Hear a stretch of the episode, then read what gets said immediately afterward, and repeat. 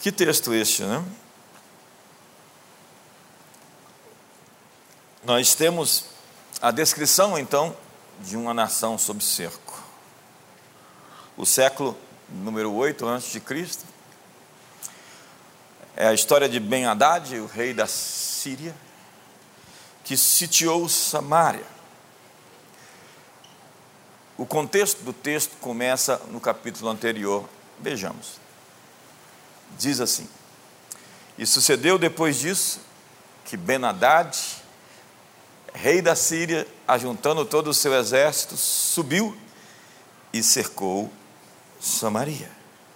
E houve grande fome em Samaria, porque eis que a cercaram, até que se vendeu uma cabeça de jumento por 80 peças de prata. E a quarta parte de um cabo de esterco de pombas por cinco peças de prata. Vejamos então o contexto. Havia fome dentro dos muros da cidade e a inflação havia explodido. Vendiam uma cabeça de jumentos por 80 barras de prata e 200 gramas de esterco de pombo por 5 barras de prata. E a situação ainda era pior do que isso. O rei Jorão passava pelo muro e uma mulher lhe gritou: Acode-me, ó rei, meu senhor. E ele lhe disse: Disse aquela mulher: Se o senhor não te acode, de onde te acudirei eu? Da eira ou do lagar? Do trigo ou do vinho? O rei não tinha saídas. O sistema não tinha respostas. O exército não respondia. Os juízes tampouco tinham uma solução. Não havia no horizonte político uma resposta para a dor que as pessoas estavam, estavam sentindo. E coisas inimagináveis estavam acontecendo. Verso número 28 diz: Disse-lhe mais o rei: Que tens? E ela disse: Esta mulher me disse: Dá cá o teu filho para que hoje o comamos, e amanhã comeremos o meu filho. Cozemos, pois, o meu filho e o comemos, mas, dizendo-lhe eu ao outro dia: Dá cá o teu filho para que o comamos, escondeu ela o seu filho. E sucedeu que, ouvindo o rei estas palavras, rasgou as suas vestes e ia passando pelo muro, e o povo viu que o rei trazia silício. Ele estava vestido de pano de saco por dentro sobre a sua carne. A situação estava insustentável. Eles viviam deploravelmente, então o rei, o sistema político de então precisava de um culpado. E disse o rei no verso 31: Assim me faça Deus, e outro tanto, se a cabeça de Eliseu, filho de Safate, hoje ficar sobre ele. O sistema sempre vai procurar alguém para culpar. O problema era que a situação não tinha a ver com Eliseu. Para eles, o problema não era o filho de Haddad, Ben Haddad, que cercou a cidade, o rei da Síria. Nem mesmo a apostasia de Jezabel e de Acabe, que eram os pais do rei Jorão, que haviam deixado o Senhor e servido os Balaíns. A idolatria e a feitiçaria que empobreceu a terra. A culpa de tudo de errado hoje em nosso mundo é do patriarcado. A moça vai apresentar o programa de televisão com versos insinuantes e reclama de estar sendo abordada por comentários lascivos. A culpa é do patriarcado. É da sociedade, da civilização ocidental com seus valores ultrapassados. A rebelião do céu chegou à terra. a rebelião contra Deus, o Pai, chegou ao nosso mundo. Hoje, você não precisa ser muito esperto, muito inteligente, para saber que nós estamos passando por horas difíceis, por tempos realmente duros. Há tantos desafios diante de nós, tantas incertezas, muitas perguntas precisam de respostas. Depois de dois anos de pandemia, depois de uma guerra na Ucrânia, de uma crise política sem precedentes na história recente do Brasil, temos a polarização da sociedade que está nos levando a um caminho sem volta para o caos. E onde forças tirânicas e opressoras desejam suplantar as nossas liberdades. Esses suplentes da divindade, em suas torres de marfim, afirmam saber o que é melhor para nós a despeito da nossa opinião. Esses engenheiros sociais, que dizem a nós que nós devemos criar o nosso filho segundo as suas perspectivas, as suas agendas, segundo os seus valores e não de acordo com os nossos valores. Eles querem nos dizer agora que comida, qual é o cardápio da nossa mesa, o que nós devemos comprar, o que nós devemos vender, quem nós devemos ser, o que nós devemos fazer. Sem falar que nós estamos tendo hoje uma pandemia de surtos psicológicos. Eu nunca vi tanta gente maluca.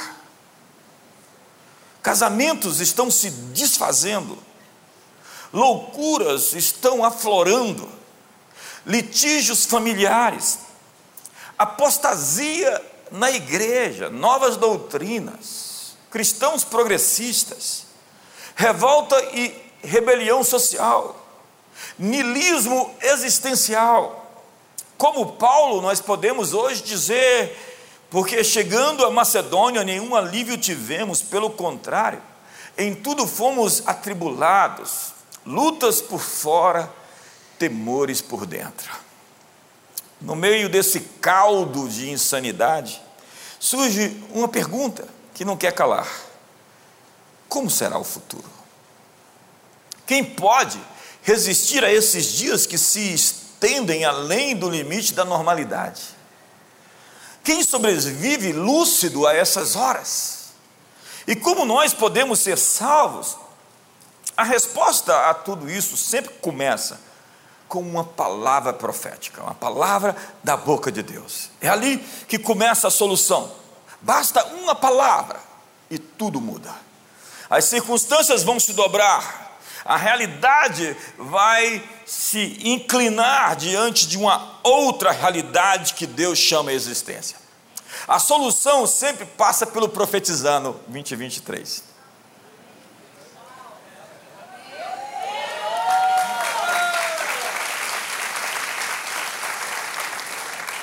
Então disse Eliseu: Ouvi a palavra do Senhor. Assim diz o Senhor, amanhã, por essas horas, põe a mão no ombro do seu irmão e diga: o ano que vem, por essas horas, vai estar tudo diferente.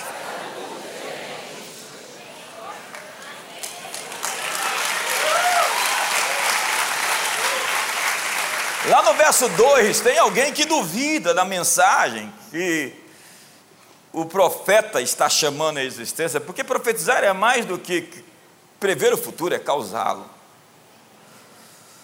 O verso 2 diz: Porém, um senhor, um capitão, cuja mão do rei se encostava, respondeu ao homem de Deus e disse: Eis que, ainda que o Senhor fizesse as janelas dos céus se abrirem, poderia isso acontecer? E Eliseu disse: Olha aqui, você vai ver com os teus olhos, porém não vai comer disso.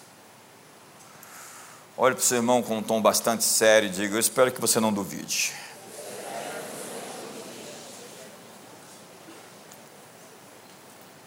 Diga para ele: vai ser bom para você não duvidar. A profecia declara, o profeta diz: amanhã, a estas horas, a inflação vai despencar.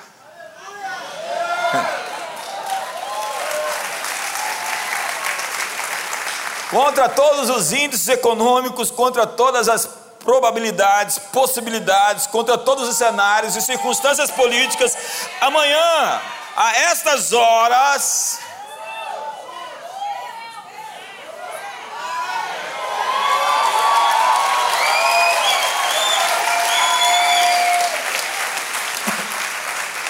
Então, fala em voz impostada assim: amanhã a essas horas.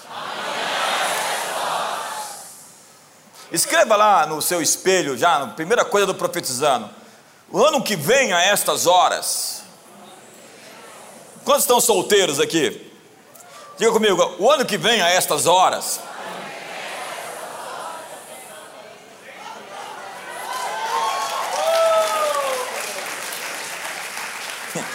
Tem alguém empolgado aí.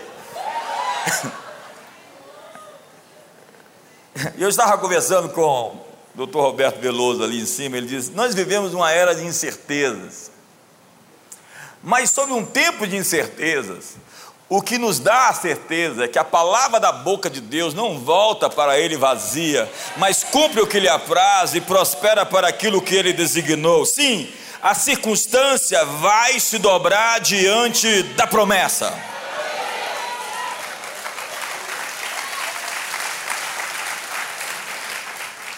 A segunda solução nesses tempos sombrios que nós estamos atravessando vem de gente, pessoas que ajustaram as suas expectativas. A segunda palavra hoje para você é ajuste as suas expectativas.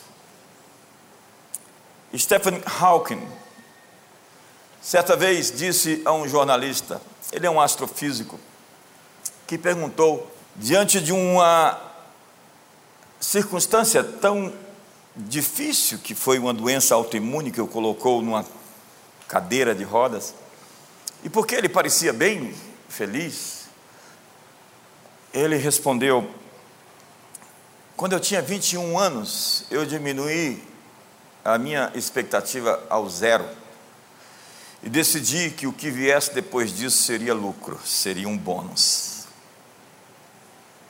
Jordan Peterson diz que somos uma geração que não aprendeu a lidar com o sofrimento. Nós somos viciados em dopamina, em felicidade, em descargas abundantes, e a gente acredita que a vida tem que ser perfeita. E nós somos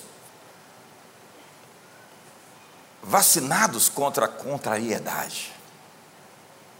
Quando a Bíblia nos promete, no mundo tereis aflições, mas tende bom ânimo. Naquele tempo, como nos nossos tempos, a resposta vem de gente que encara a face do mal como quem não tem nada a perder. Vemos no texto, então, leprosos, inválidos, essa gente cancelada, digitalmente, socialmente, párias sociais, que acreditavam que qualquer coisa que viesse seria um bônus. Eles tinham a ideia de que o que acontecesse seria lucro. Eles não tinham nada a perder. Nesses tempos sombrios, quem sobrevive são pessoas descoladas, sem nenhum status quo, sem idolatria pela reputação, sem nenhuma posição a manter, sem poses, sem posses, diz o apóstolo.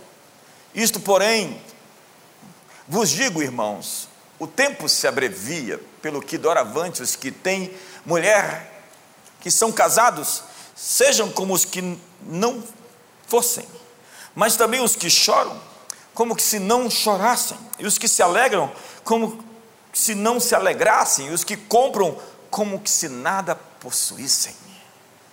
Esse despojamento, esse descolamento, sempre é a característica de gente muito vencedora. Porque quanto mais longe você vai com Jesus, menos coisas você consegue levar com você. Deus continua contando com as coisas loucas do mundo para confundir as sábias, com as coisas que não são para reduzir a nada as que são, com as coisas fracas para envergonhar as fortes, porque a loucura de Deus é mais sábia do que os homens e a fraqueza de Deus mais forte do que todos nós juntos. Deus está atrás dessa gente rotulada e estigmatizada, gente que sabe o que é padecer são essas pessoas que têm a resiliência necessária para fazer o caminho até a terra dos Círios e que dizem: o que vier é bônus. Aqueles leprosos tinham uma sentença sobre suas cabeças. E eles tomaram a ação de ir à luta, em frente, encarar a situação que enfrentavam. Eles decidiram: se nós vamos morrer, vamos morrer com dignidade. Porque há coisas piores do que a morte. Se nós vamos nos render, nós vamos nos render para Deus. A terceira solução virá de quem sabe que a vitória é conseguida com uma grande dose de esforço, porque o reino de Deus é tomado por esforço, e os que se apoderam dele é por meio de esforço. A solução virá quando nós entendermos que precisamos de desafios para continuar crescendo, que precisamos lutar para vencer. Há um princípio nisso. A vida se excita na adversidade. É o que na física se chama de hormese ou hormel, do grego excitar. Significa que algum desafio ao organismo é melhor do que nenhum desafio.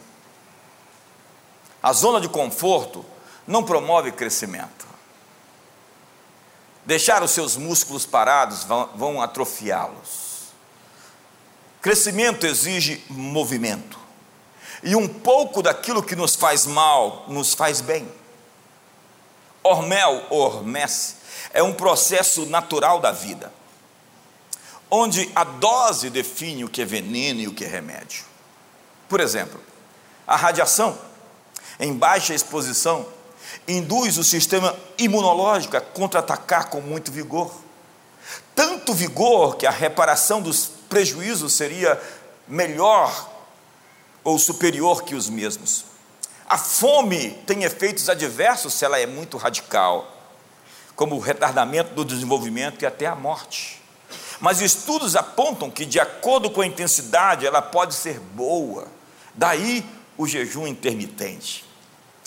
Daí o jejum que nos faz lutar e até usar da prática da autofagia, onde o seu corpo com fome começa a devorar as células velhas e adoecidas do seu corpo.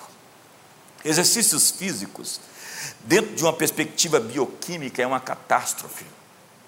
Menos oxigênio ali e mais oxidantes ali. Mas o estresse temporário provocado pelos exercícios estimula o organismo a se recompor e se rejuvenescer, produzindo os resultados satisfatórios. A vida evolui no sentido de responder à adversidade. Ela precisa de luta para prosperar. Nós só progredimos no meio de desafios. E se agirmos corretamente diante da adversidade, ela se tornará uma aliada. É o que diz Og Mandino. Obstáculos são ingredientes indispensáveis a uma vida bem-sucedida. Cada problema é uma oportunidade para um sério e maduro confronto. Desperdiçar essa oportunidade é comprometer o seu próprio futuro. Ele está dizendo que adversidades é um, é um grande ponto de oportunidade que você pode aproveitar. Como diz o filósofo Epicuro, os grandes navegadores devem a sua reputação às grandes tempestades. O princípio é que, de acordo com a dose, aquilo que lhe faria mal vai te fazer bem. Mas a pergunta é: quem controla a dose? O médico. E quem é o médico? Diga para o seu irmão: você está nas mãos de um bom profissional.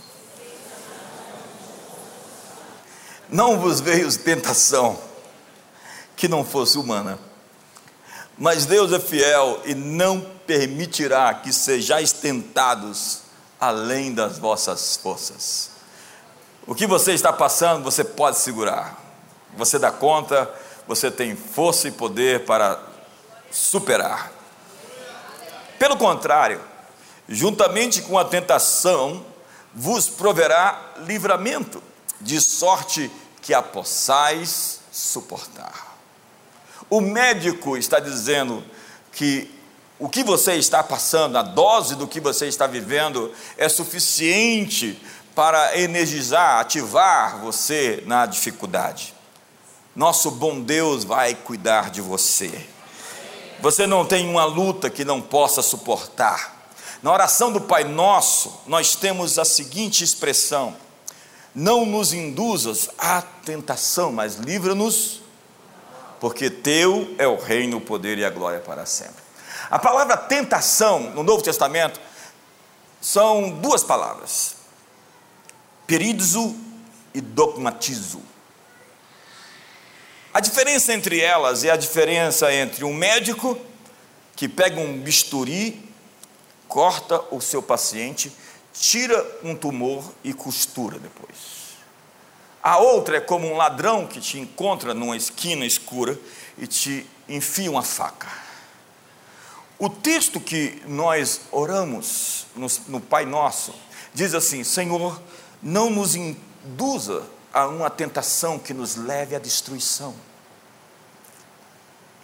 Então, a oração é que, seja o que for que veio até você, não veio para acabar com você, veio para treiná-lo, equipá-lo, transformá-lo, fortalecê-lo. A vida se excita diante da adversidade. Gigantes fazem você crescer por dentro. Tempestades forjam você maior do que você jamais foi. A quarta coisa é que a solução nessa hora escura que nós vivemos vem de gente que conhece o tempo, o timing das coisas. Nós precisamos discernir o tempo até o tempo das palavras, como maçãs de ouro em salvas de prata, assim é a palavra dita no seu tempo. Deixe-me explicar isso. Cada um de nós é fruto de sua própria época e da geografia onde nascemos. Dependendo de onde você nasceu, você vai acreditar que o avião foi criado, foi inventado no Brasil ou foi inventado nos Estados Unidos? Por Santos Dumont ou os irmãos Wright? Uma das coisas mais importantes que aconteceu no século XX foi a descoberta do avião. Esses dias eu olhei para aquela estrutura de metal e eu falei: como isso pode vencer a gravidade? Era impensável uma pessoa voando no céu como um pássaro. Essa foi uma descoberta que mudou o mundo. Mas não existem menções nos meios de comunicação, nas mídias, nos jornais, sobre a descoberta do avião, senão quatro anos depois do acontecido. Os jornais estavam atrasados quatro anos depois. O dia seguinte não tinha uma notícia de que o avião tinha sido inventado. Nem na semana seguinte, nem no mês seguinte. Somente dois anos depois, nós temos uma reportagem que dizia que um dia aquilo ia acontecer, nós iríamos vencer e voar. Você sabe de uma coisa? É possível que daqui a quatro anos, o que está acontecendo agora, nesse momento, vai virar notícia.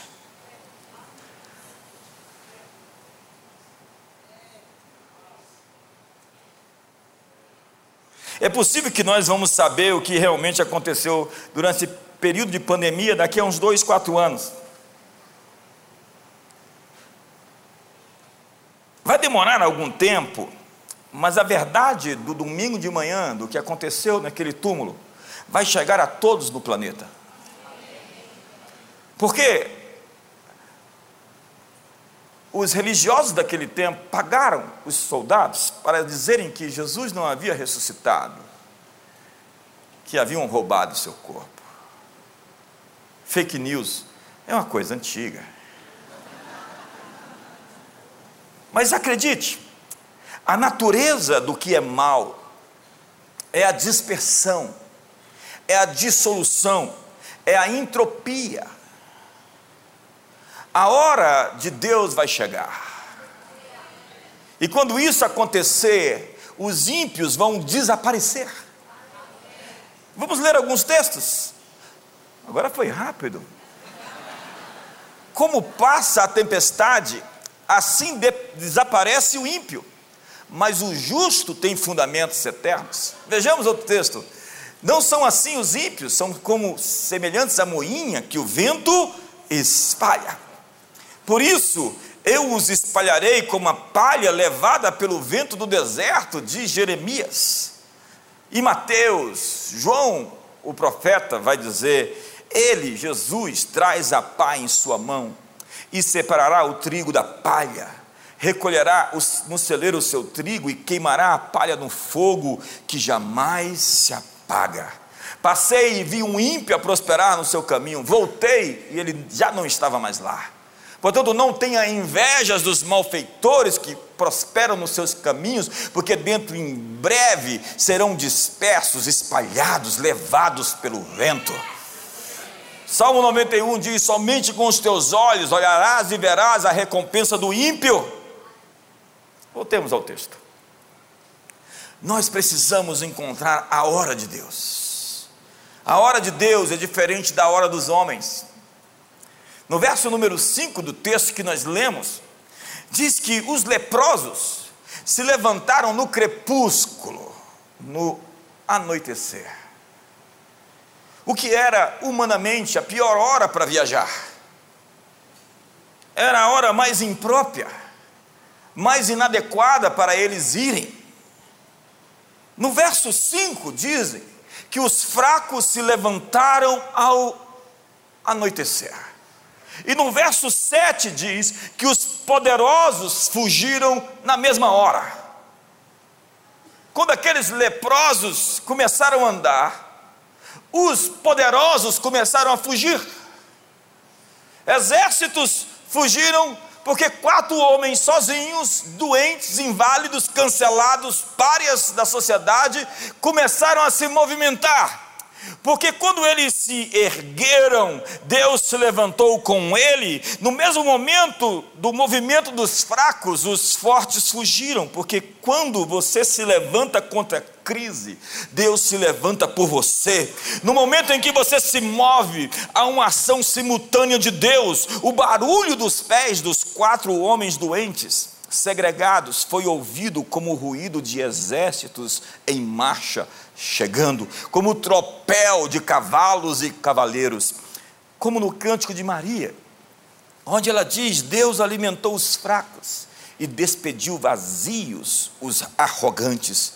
O coração dos soberbos estremeceu e fugiram apavorados, deixando para trás suas mulas, jumentas, carros, roupas, joias, viveres e tendas. Diga para a pessoa do seu lado: grande será o despojo. Diga para ele: está na hora de levantar. Deus está dizendo: levante-se em fé e eu andarei na sua frente. Senhoras e senhores, ainda não terminou, por fim, o livramento deles, daqueles que sabem que podem fazer muitas coisas, mas não pode fazer tudo, que não podem levar todos os despojos consigo. Diz a Bíblia que aqueles homens repartiram os despojos.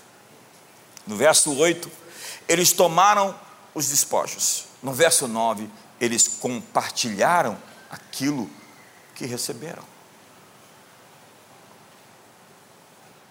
Veja essa foto. Você conhece esse homem? Obrigado. O nome dele é Bernie Madoff. Ele foi o presidente de uma sociedade de investimento que tem o seu nome e que fundou em 1960, ganhando milhões de dólares. mas ele será conhecido como o homem que não quis repartir os seus despojos. Ele estava ganhando milhares de dólares e estava fazendo isso honestamente, mas arruinou sua vida e a vida de muita gente, porque queria mais do que ele poderia gastar a vida inteira. Ele queria levar mais do que conseguia carregar. Ele deu o maior golpe financeiro de 65 bilhões de dólares e morreu na prisão no ano passado. A sua história é contada num filme. Está lá para todos assistirem. Ele quis tanto mais que estragou todas as coisas. Estragou todas as coisas. Voltemos àquela palavrinha. Expectativa. Se suas expectativas crescerem mais que a sua gratidão, você será infeliz tendo o suficiente.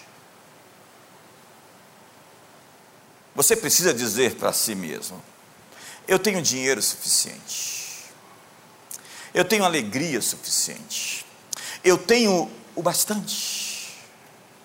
Perguntei outro dia a uma das pessoas mais ricas dessa cidade: Ei, Fulano, Quais são os seus planos?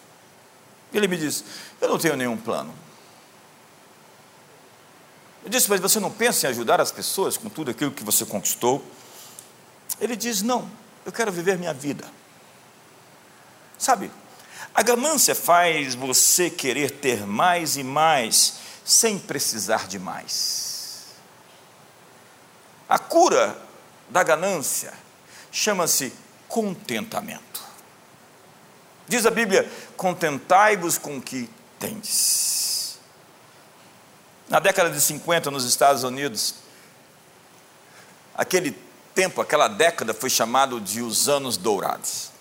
Incrivelmente, aqueles anos, comparados aos nossos, não são melhores de uma perspectiva econômica, de qualidade de vida no sentido de posses de coisas que as pessoas possam obter, de tecnologias, de longevidade, de assistência médica, enfim.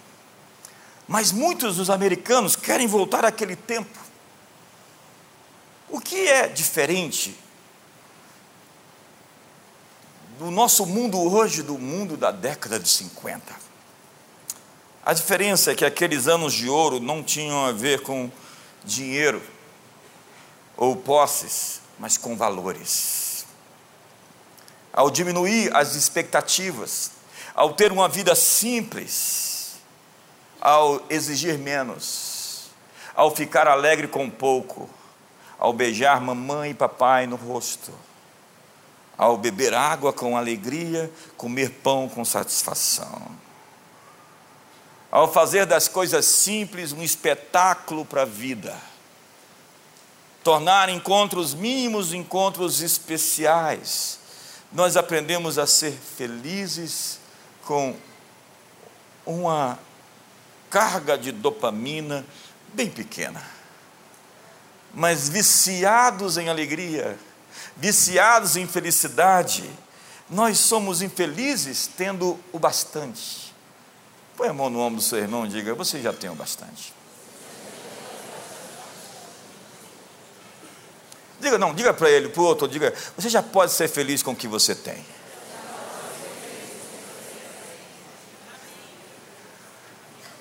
É incrível a insatisfação das pessoas hoje. É incrível que elas tenham tantos motivos para dizer muito obrigado. E elas só acham que as pessoas fizeram a obrigação delas de fazer algo por elas. O que se perdeu nos anos 50, foi o contentamento, foi a gratidão, foram os valores familiares, foram os princípios sobre honestidade, foi o autogoverno que fez dos homens e das mulheres castos, fiéis ao seu relacionamento conjugal. Porque insatisfeitos com o casamento, foram buscar outras relações, destruindo a vida dos filhos, destruindo outras famílias, destruindo a si mesmos. A revolução sexual que deu liberdade e asas para as pessoas, na verdade acabou com o núcleo de muitas famílias.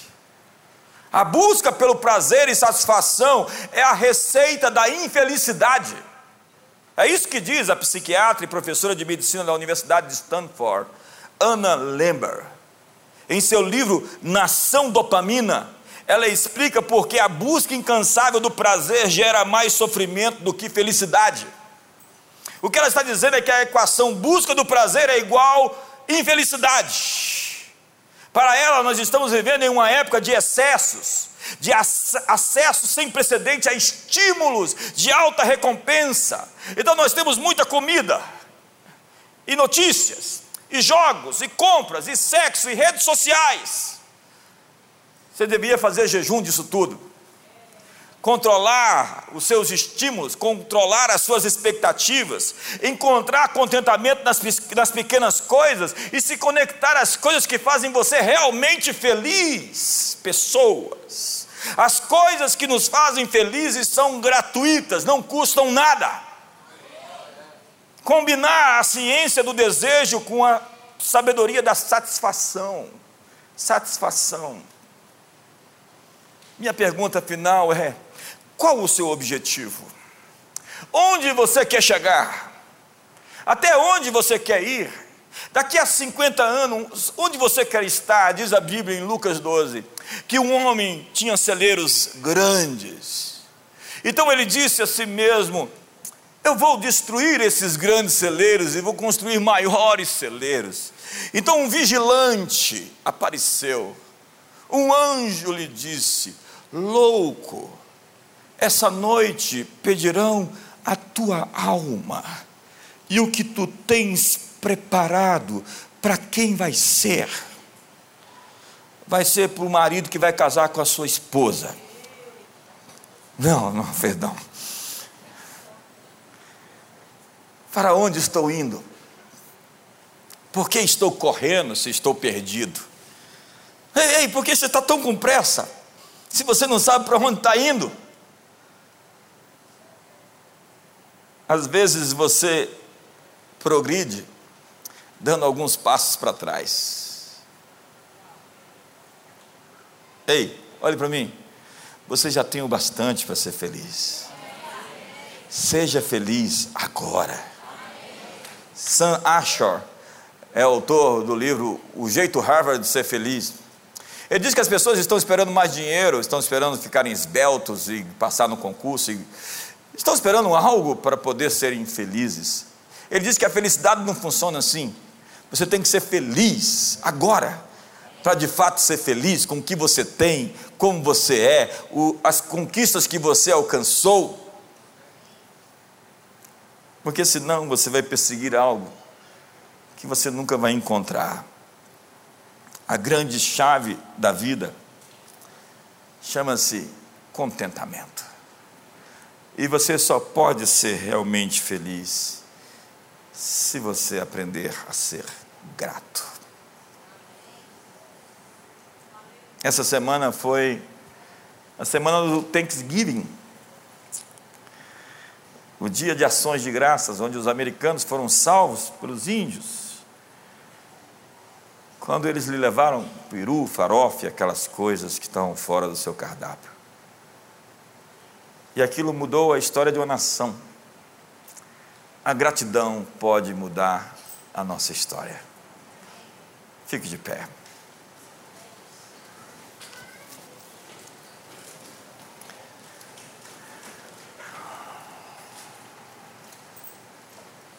Pessoas gratas atraem uma atmosfera tão incrível para a vida. Na verdade, elas liberam ambientes. Enquanto pessoas ingratas, insatisfeitas, incapazes, é incrível, tem gente que é incapaz de satisfazer. Elas têm tudo, mas continuam nervosas, iradas, raivosas.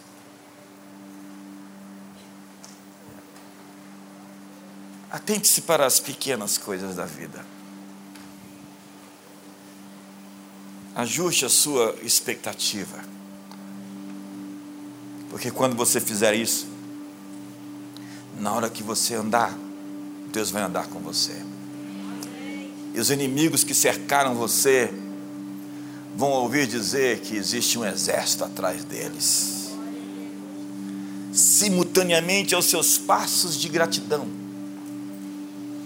Deus vai andar do seu lado e vai protegê-lo do mal que quer lhe destruir, dos assaltos do inimigo, das coisas malignas que foram planejadas contra você. Simplesmente seja grato. Simplesmente faça uma semana de gratidão. E seja a pessoa que se contenta. Contente-se com menos. Diminua a sua expectativa sobre os outros. Você é tão exigente com os outros. Você não consegue construir relacionamentos porque você é perfeccionista. As pessoas vão errar. E comece a nomear, como diz o salmista, o que eu darei ao Senhor em troca de todos os seus benefícios para comigo. Faça uma lista dos benefícios. Você está vivo? Quantos estão vivos aqui? Se não estiver vivo, não levante a mão, eu sei que você morreu. Você pode agradecer por ter essa oportunidade. A propósito, tem gente que saiu da igreja, desviou, abraçou doutrinas estranhas. Tem gente que não pode chegar até aqui porque, sei lá, perdeu sua vida, infelizmente. Mas você chegou. Estamos no final do ano. Vire esse professor do seu lado e dê os parabéns para ela. Bata palmas.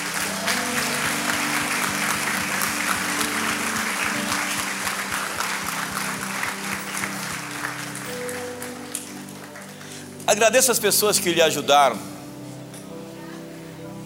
A gratidão tem um impacto profundo. Você conhece alguém, o caráter de alguém está sempre conectado à gratidão. Uma pessoa fiel é grata. Uma pessoa infiel não é grata.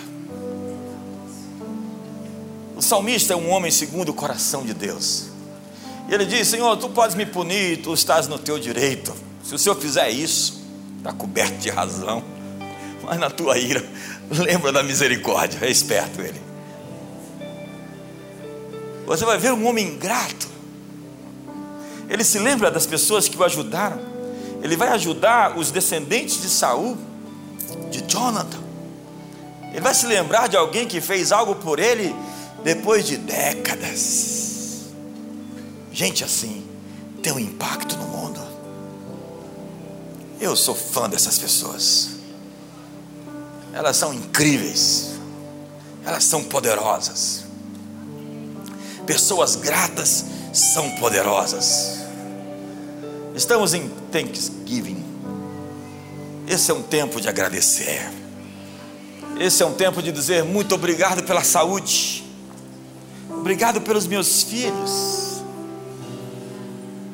Obrigado pelo trabalho, obrigado pela igreja, obrigado por essa nação maravilhosa, porque somos livres, e obrigado porque vamos continuar sendo livres.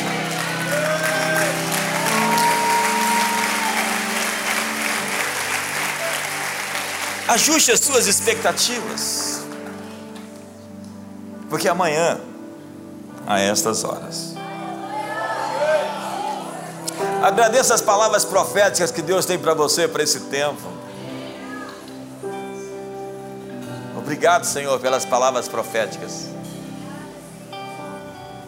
Sabe, se você não, não pode agradecer a Deus pela minha vida, faça um favor, não ore por mim. Você só pode orar por alguém que você é grato a Deus pela vida dela, senão você vai orar em contrário. Abraça a pessoa do seu lado. Diga para ela o quanto que ela é linda. Quanto que ela está bem.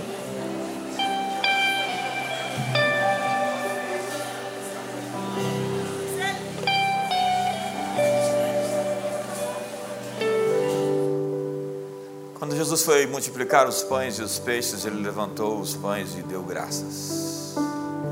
Quando ele foi ressuscitar Lázaro, ele agradeceu antes do milagre. Essa é a chave da vida. Agradecer pelo milagre antes que o milagre aconteça. É o que a música nos ensina. Te agradeço pelo que fizeste, pelo que vais fazer. Então, por mais um minuto, agradeça a Ele pela salvação dos seus filhos, pela saúde na sua casa, por pagar suas dívidas, por ter dinheiro suficiente, mais que o suficiente, por poder abençoar outras pessoas, por ter força para resistir o mal. Agradeça por bênçãos que ainda não se manifestaram, mas que estão a caminho de acontecer. Celebre ao Senhor por coisas que você quer ver, porque não será envergonhado, não será confundido. Todo aquele que nele espera, todo aquele que nele confia que o amor de Deus e que a graça de Jesus e que a comunhão do Espírito Santo seja sobre a sua vida. Vejo você na Ipicarral quarta-feira.